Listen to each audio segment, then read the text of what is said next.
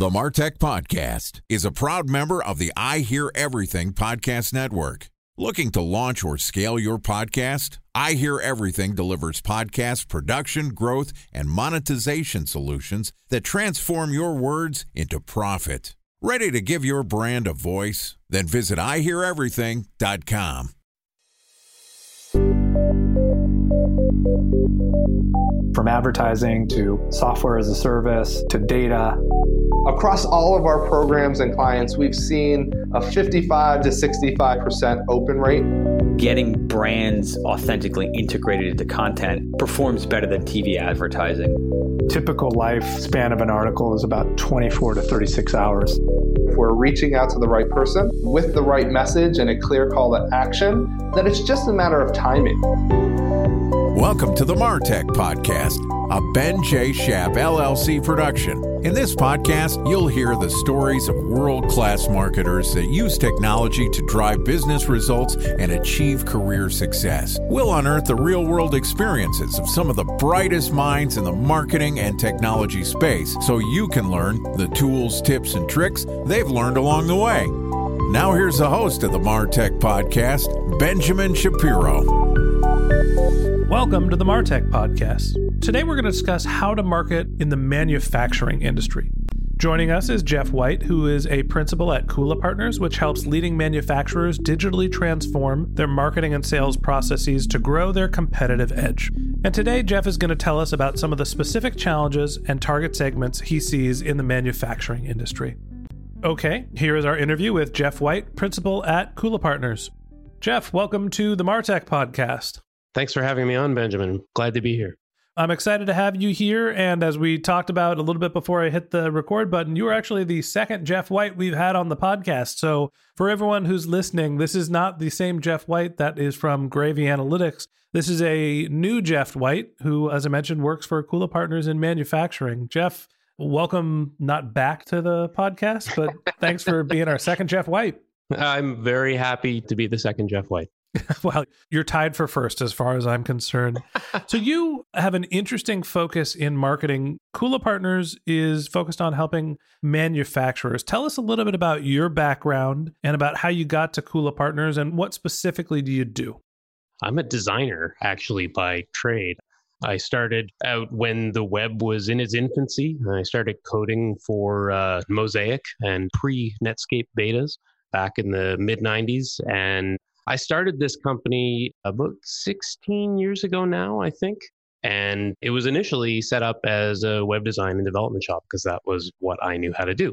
And over the years, we've grown and added a marketing side of things. We became one of the relatively early HubSpot partners. So we were an inbound marketing agency, primarily focused on the HubSpot marketplace for a while. And then as we grew and became more sophisticated and better understood what it was that we were doing, we also shifted a bit and began to focus on the manufacturing space probably about two to three years ago now. And that's been a really big driver of who we are and who we service and of our success.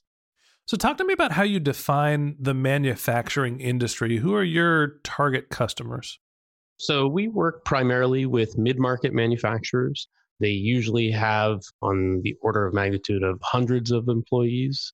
Often they are distributed and have an international presence, either a international sales and marketing presence or more often than not they also have an actual manufacturing presence around the world. So most of our clients tend to be fairly complex organizations with a very long sales cycle and usually an overwhelmed and understaffed marketing team. And that's who we tend to help best. So, when I think of manufacturing, the first word that comes to mind is makers, right? These are companies that are building physical products.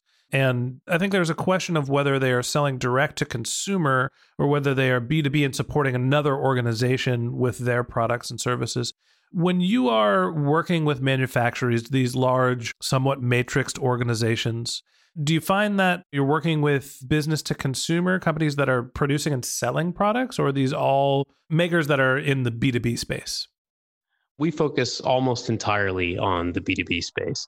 We have a few crossover manufacturer clients that do sell somewhat directly.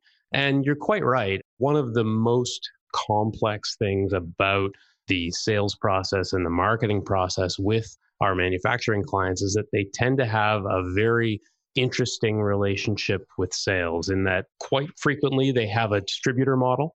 They'll also have an outside sales model, and many of them have an inside sales model all at the same time. So they've got distributors throughout the world. They might have agents in other countries.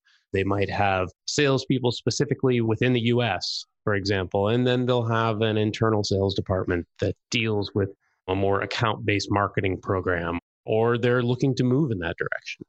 Sounds like what you're describing is very similar to some of the companies that I've consulted for, which are enterprise level B2B SaaS companies, which they have the marketing team, which is primarily tasked with building awareness and the top of the funnel, right? Like driving leads to the sales team. And then whether inbound or creating marketing collateral, the sales team is really responsible for taking those leads and converting them into revenue.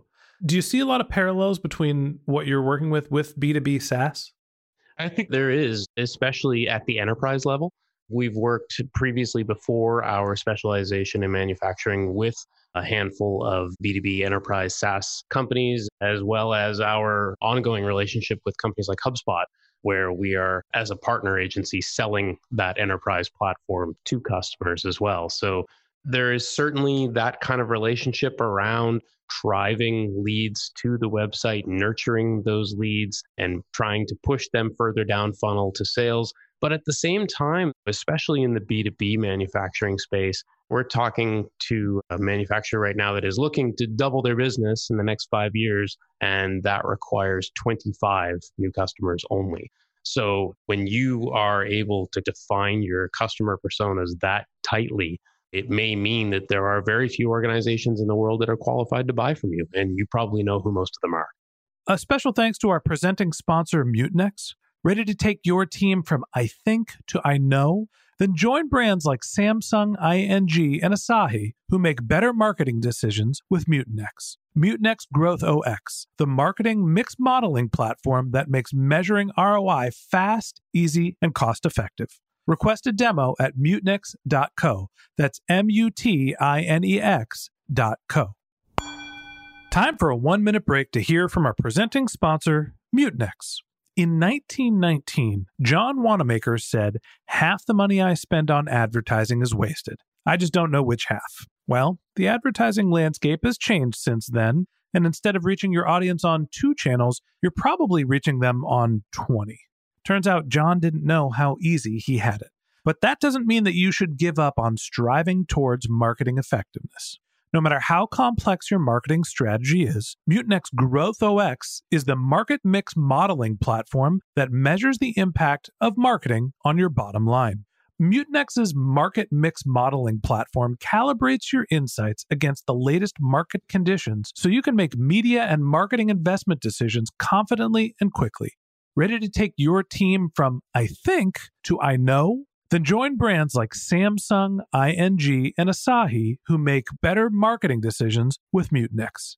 Mutinex Growth OS. Your best decision starts here. To learn more about Mutinex, go to mutinex.co. That's M U T I N E X dot co.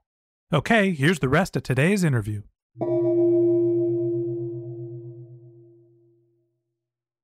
So, talk to me a little bit about some of the challenges facing the manufacturing industry. When you think about the larger landscape, do you see that there's more competition in manufacturing? People are getting more technical. What are some of the hurdles that manufacturers are facing?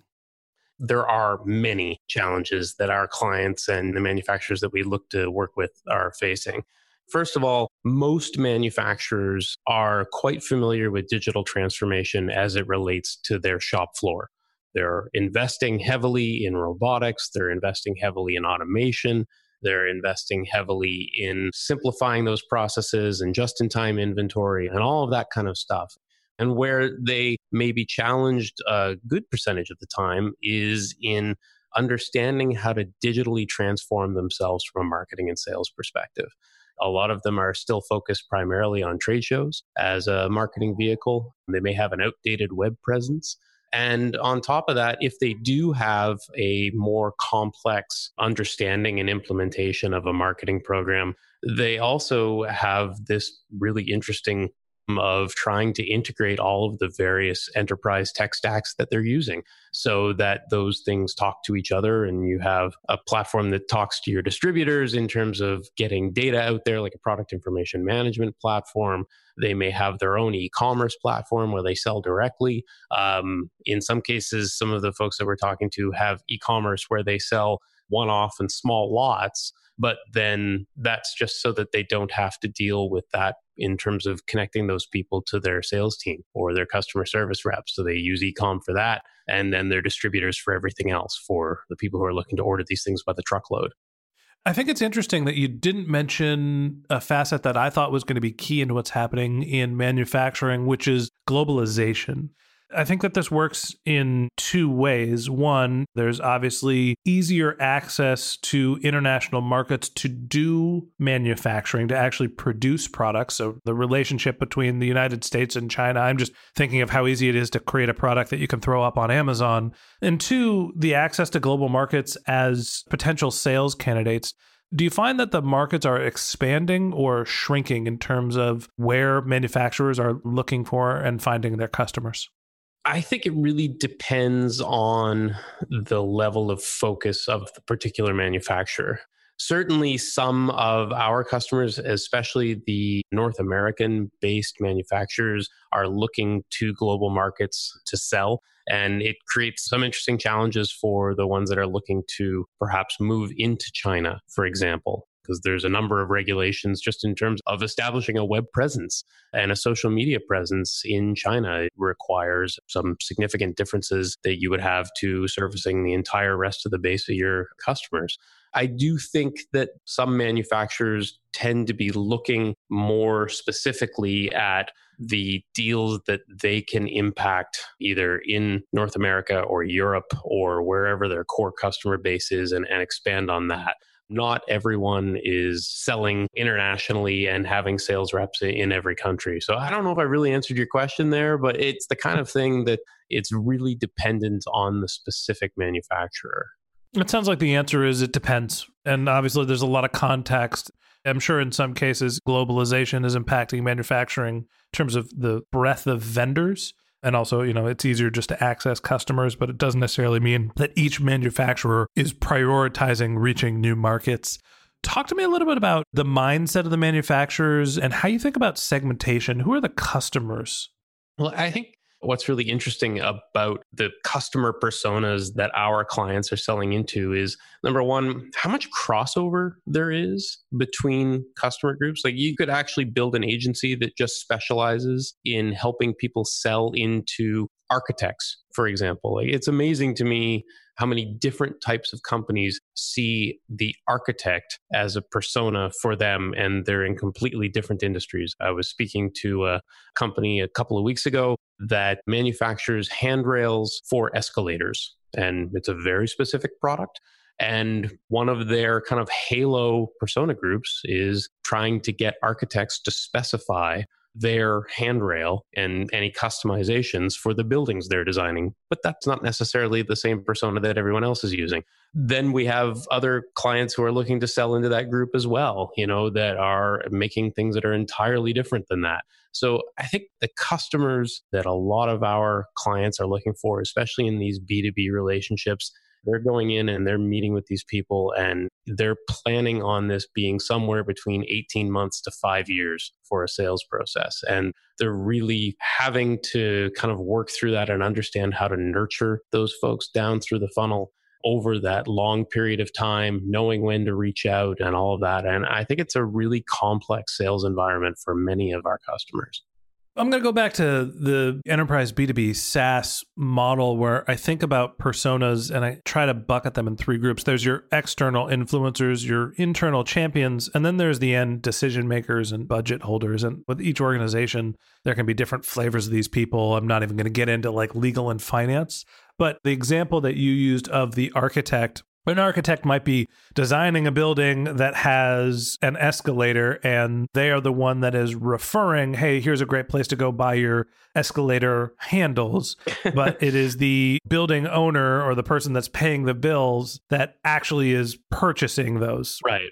There's a similar model in the B2B SaaS landscape where you can be working with an agency to say that you are the best manufacturing marketing agency that they should work with. Somebody else ends up paying the end bill, and you need an internal champion and then the budget holder as well.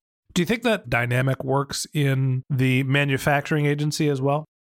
Well, we do a lot of sales enablement and account based marketing consulting with a number of our clients. And it's interesting. I don't know if you follow Gartner and the agency they picked up a few years ago called CEB, but they've been doing some really, really interesting research into the B2B buying cycle. And what they've found is that even in the last couple of years, that buying group, whether it's the outside influencers or the inside influencers or the decision maker, it's up to over nine people now. And when you think about how complex some of these sales are, sometimes when you're selling into a group of nine or 10 people, the easiest decision for them to make is to make no decision at all. So when you're looking to sell into an organization like that, having content that's available for the different types of people with different sorts of objections, having case studies that are relevant to the architect, the procurement person, the CFO, all of those kinds of things, each with their own different objectives and objections, gets very complex very fast.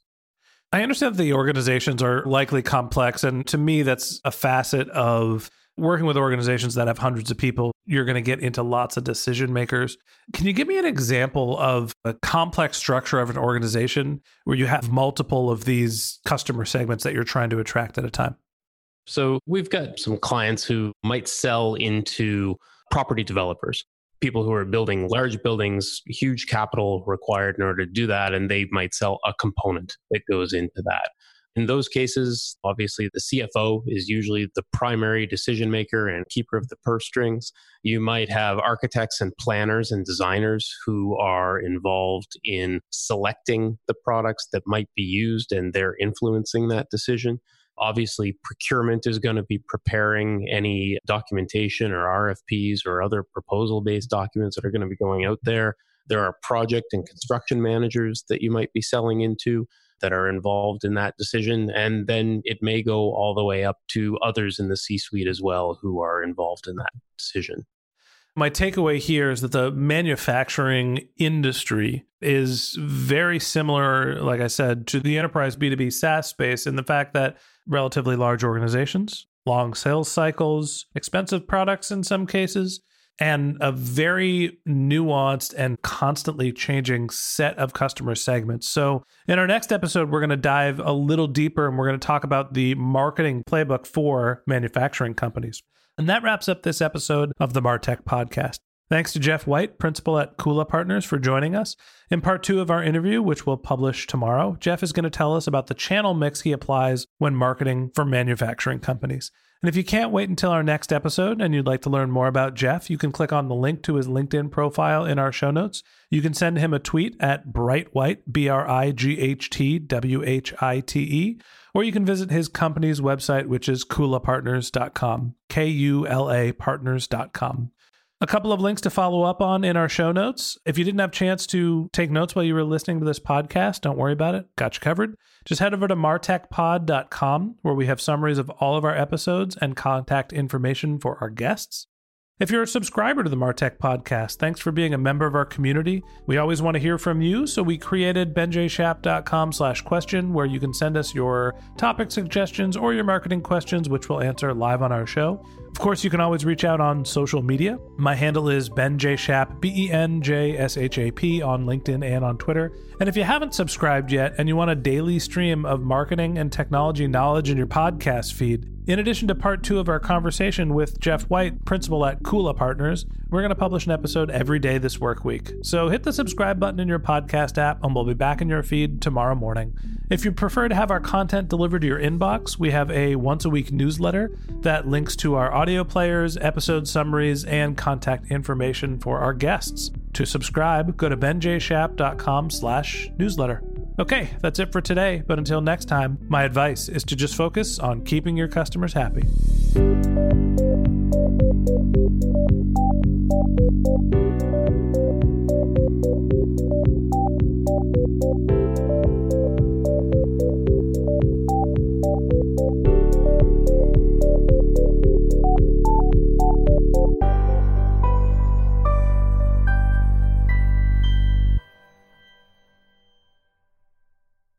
Thanks for listening to the Martech Podcast, and I Hear Everything production.